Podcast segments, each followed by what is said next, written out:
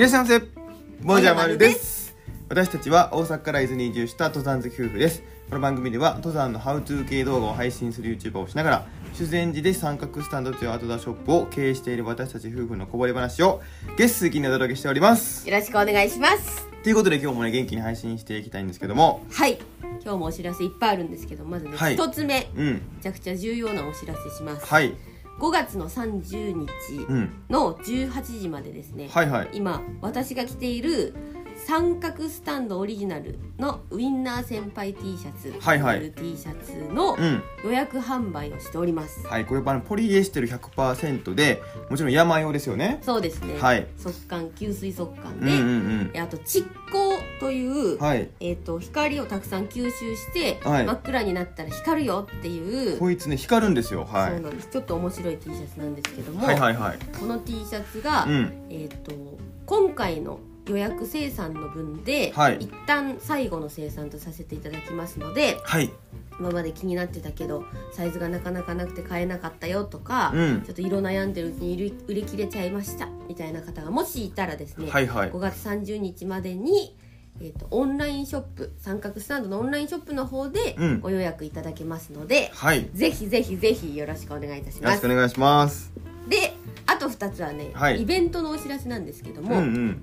まず6月26日に、はい。えー、あだたらさんにね行きたいと思ってるんですよ。東北初進出ですね。そうですね。はいで以前、うん。関西の二条山という山でこうその現地の人たちうんうん。地元の人たちとか、まあ、その近隣エリアの人たちと交流しますっていうのをやったんですけども、はい。それの第2弾ということで、うん。6月26日に行きたいと思ってますので、はい。えー、と詳しいね時間とか、うん。どんなことするかっていうのは三角スタンドのインスタグラムをご覧いただければ分かるようになってますのではい。またね詳しい情報は追ってご報告したいと思います。はい。でもう一つ三角スタンドのうん。イベントお店でやるイベントですね。はい。を7月に開催するんですけども、うん。テント泊のパッキング講習というのが一つ。はいはい。とテント泊山小屋泊これから始める方のうん。どんなものを揃えたらいいかっていううん。講習会が一つ。はいこれがですね、えー前半後半1回ずつやるんですけども前半は結構人数埋まってきてますが、うん。まだ少し余裕がありだいます、ぶ先なんですけどね。はい。はい。で後半はうん。まだまだ余裕がありますので、はい。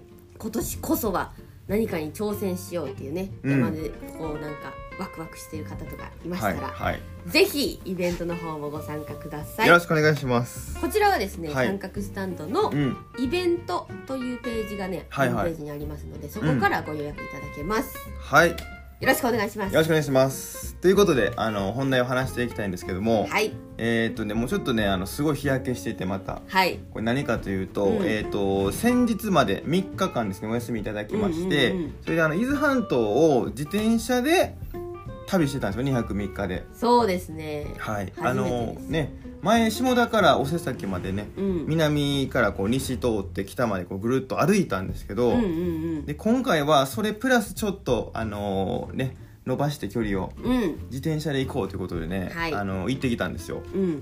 うん。でまあもうすごいねもともと雨降る予定だったんですけどそうやね。この間ねちょこっとこのラジオでも言ったねあの晴れのお守りのおかげかわかんないんですけど、持ったよね。全部晴れたよね。完全に持ちました。そうですね。そのおかげでもうすごい日が差してて海沿いやったんでね。うん。日焼けももうまあガンガンしましたと。そうですね。いうことなんですけども、まあ、ちょっといろいろこうそれまだ動画になると思うんですけど、うん裏話的なのね何個かあるんでね、はい。本当にあのしょうもないんですよ。しょうもない裏話なんですけどちょっとそれを話していきたいなと思いまして。まあでもこれ自転車だからうん。こそのエピソードみたいな感じかな。そうかって感じなんですけどね。えっとまずね修善寺出発して、はい。あのだるま山うんうん林道みたいなやつがあるんでね。そうですね、うん。だるやだるま山っていう山まではね行かないんですけども、はい。えー、と西伊豆スカイラインっていう車が普通にわーっと通るうん。山に向かう道とはまた別のところにうん。細い道がありまして、そっちの方を自転車で上がってったんですけど。そうですね。もうすんごい激坂でねう、ん、もうずーっと上りなわけなんですよ。なかなかの なかなかの急だね。そうそう。なんかこう、はい。蛇行じゃなくてもう全部直なんだよね。直でね。ほんでそこ、まあ、ある程度こう砂利とかもあってねうん。結構こうしんどかったんですけど、うんうんうんまあまあゆっくりゆっくり登ってね。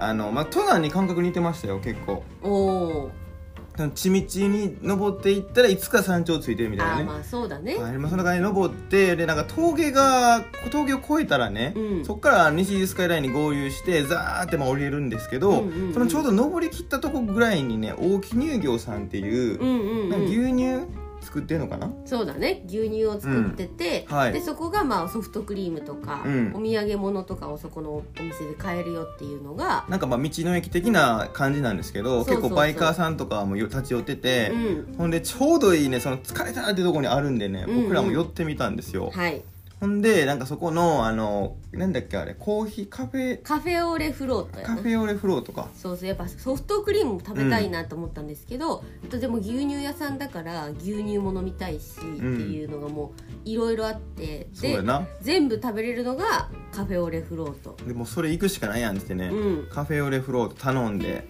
でまあ上のソフトまず食べました。う、ん。で下のそのねコーヒーカフェオレうん。飲んで飲んだんですけどちょっとなんか氷にソフトクリームがねへばりついてるんですよ。でそれを頑張ってなんかストローみたいなやつでこうやってこそぐんですけど。そうそうあのかき氷用のね、うん。ストロースプーンみたいなやつあそうほんまなかなか取れなくてね、うん。その時2人で話したのがあのこういうなんかこそがなあかんやつ、うん。追い牛乳とかしてほしいよねって話してたんですよ そうなんですよ。フロートってね、まあそんなになんていうかこう月1とかで食べるものじゃないので。うん、たまになほんま観光行った時にたまに食べるぐらいやな。そうそうだから食べ方にあんまり慣れてなくて、うん。そういうことになっちゃったんですけど。追い牛乳してくれたら絶対その牛乳でそのコーヒー氷についたソフトも溶け出すんですよね。そうそう。でこうかき混ぜれるしねそうそうそう。ほんでもうその話してたんですよ、うん。あそれ分かるわ言って。ほんでえっ、と色尾崎ですよ次。ちょっとだいぶ進んでね、うんうんうん。色尾崎行った時になんかあのじえっ、とねなんだっけあれジオパークのビジターセンターみたいなかそんな感じのところで、なうん。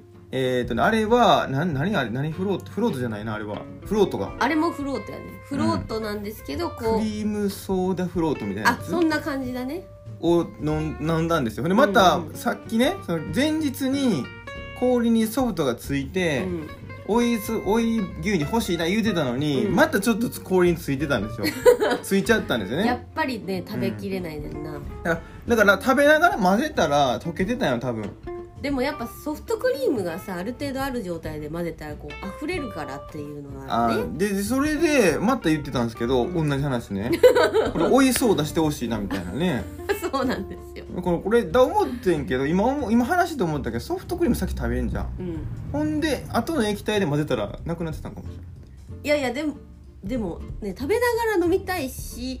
だからもうおいそうだですよ。じゃあそうなったらもうおいそうだがいるんですよじゃそうそうあでもそうおいそうだっていうメニューはないんですよね。そうそう。だからぜひねフロートやってるところとのねお店さんはもう、はい。おいおいドリンクをね作った方がいいと思うんですよ。でもしかしたら裏メニューあるかもしれないけど「おいドリンク」って言ったら「あそうな方なんですね」って言って 最後までなね食べたいですもんね。最後までなんですよ本当にっていう話が一つですよ。っていう話がまず一つあったんですよ。これはでも本当にねこのぐらいの気温だと、本当フロートがすごく良かったよっていうそうそうそうもうっとためねになるかな。両方満たされるよね、うん。その飲みたい欲と食べたい欲がね、うんうんうんっていう話が一つですよ、うんはい。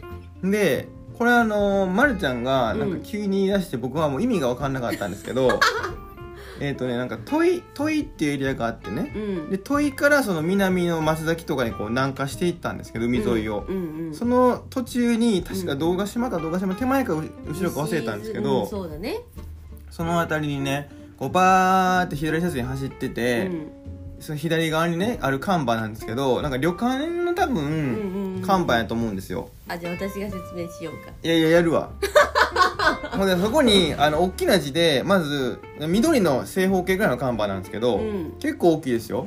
はい。もう 3m3m4m4m ぐらいある看板、本当車で通っても、うん。パッと目に入るサイズってことやね。そこに大きな漢字一文字で「円」って書いてるんですよ。その「円」っていうのはあの糸辺にそうやね。あの緑みたいなやつ。緑みたいなやつ。そうそうそう。緑みたいな感じのあのね5円とかね。そうそうそう。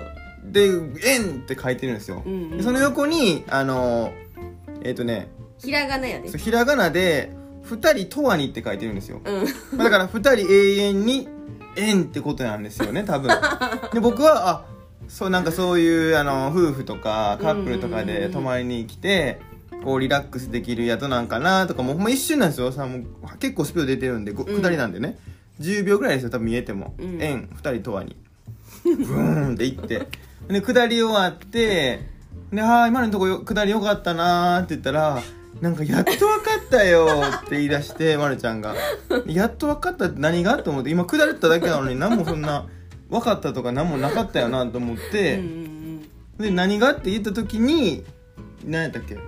えー、とその道自体は、まあうん、車で何回も通っててその看板がそこにあることはすごい知ってたんですよ、で僕はあちょっと車運転してて、まあ、そこを見てる暇はあんまなかったんですよね、うんうんでひだから助手席側に、ね、見えてるって感じやんな。そうそうそう。で助手席にいつも私座ってるんで、うん。それ見ててで「円」って書いてあって、うん。あの伊豆半島って結構いワンちゃんと泊まれる宿多いんですよ。ああはいはいはいはなんで、うん。ペット OK 犬と泊まれるとか書いてあって、いうん。うんで私はそのひらがなを見て2人とワニだと思ったんですよ。あの同じ感じで犬とみたいなワニと。いやいや2人とワニってことやろ？でもそんなわけないワニってやん何と思って どういう思考なんだろうって思って。どんなマイナーなさ層をさ。でもなんか芸術肌の何かなのかそれでなんかワニのモニュメントとかなんかワワニ柄の何かとかそういうそういうコンセプトでやってる宿なのかなと。思って攻めすぎやろ。不思議な宿やなーってずっと思ってたら、うん。その自転車で自転車だとスピードがゆっくりだからちょっと思考を巡らす時間があってはいはいはいはい。で円ってなんだろうっていうのを初めて気づいてあ二人とはにだっていうのをそこで発見したっていそうれ永遠にの方ね。そうそう永遠にの方やのにだからお二人さんとワニっていうのをお泊まりできますよって勘違いしてたってことやな。そうそうそう。からの下り終わってなるほど分かったみたいな。そうそうそう。いうことかみたいなね。意味が分からんからねそういうことかの。だから自転車っていうのはうん。物事ゆっくり見れるからいいよね、あれはもうゆっくり見なくても誰もその円でまず2人とワニって絶対分かんのよ。それ永遠にの方やなって。2人とワニ円ってそのもうアフ アフリカのなんかワニがもういや知らんでアフリカ知らんけどアフリカはワニがペットですとか言うかは知らんけどあもうそうういうところでもあんま攻めすぎのホテルやと思うわほんまに。そんなことをね言われた旅があったんです。まだ何個かあるんですけど、うん。ちょっと今日は時間の都合上ねはい。とりわけこの2つをねこれはとりとにかく先に言っとかないともうみんな不安になっちゃうから、そうだね、うん、そうだ追いそうだいるっていうことともうあれはあの2人とワニじゃなくて2人とワニなんですよっていうことぜひだけね。皆さんも見つけてくださいこの看板そうそうそう。でもあんまりあの脇見運転にねあの車で行かれる方あの気をつけてください危ないですから。ということでね今日はこの辺りで終わりたいと思います。バイバーイ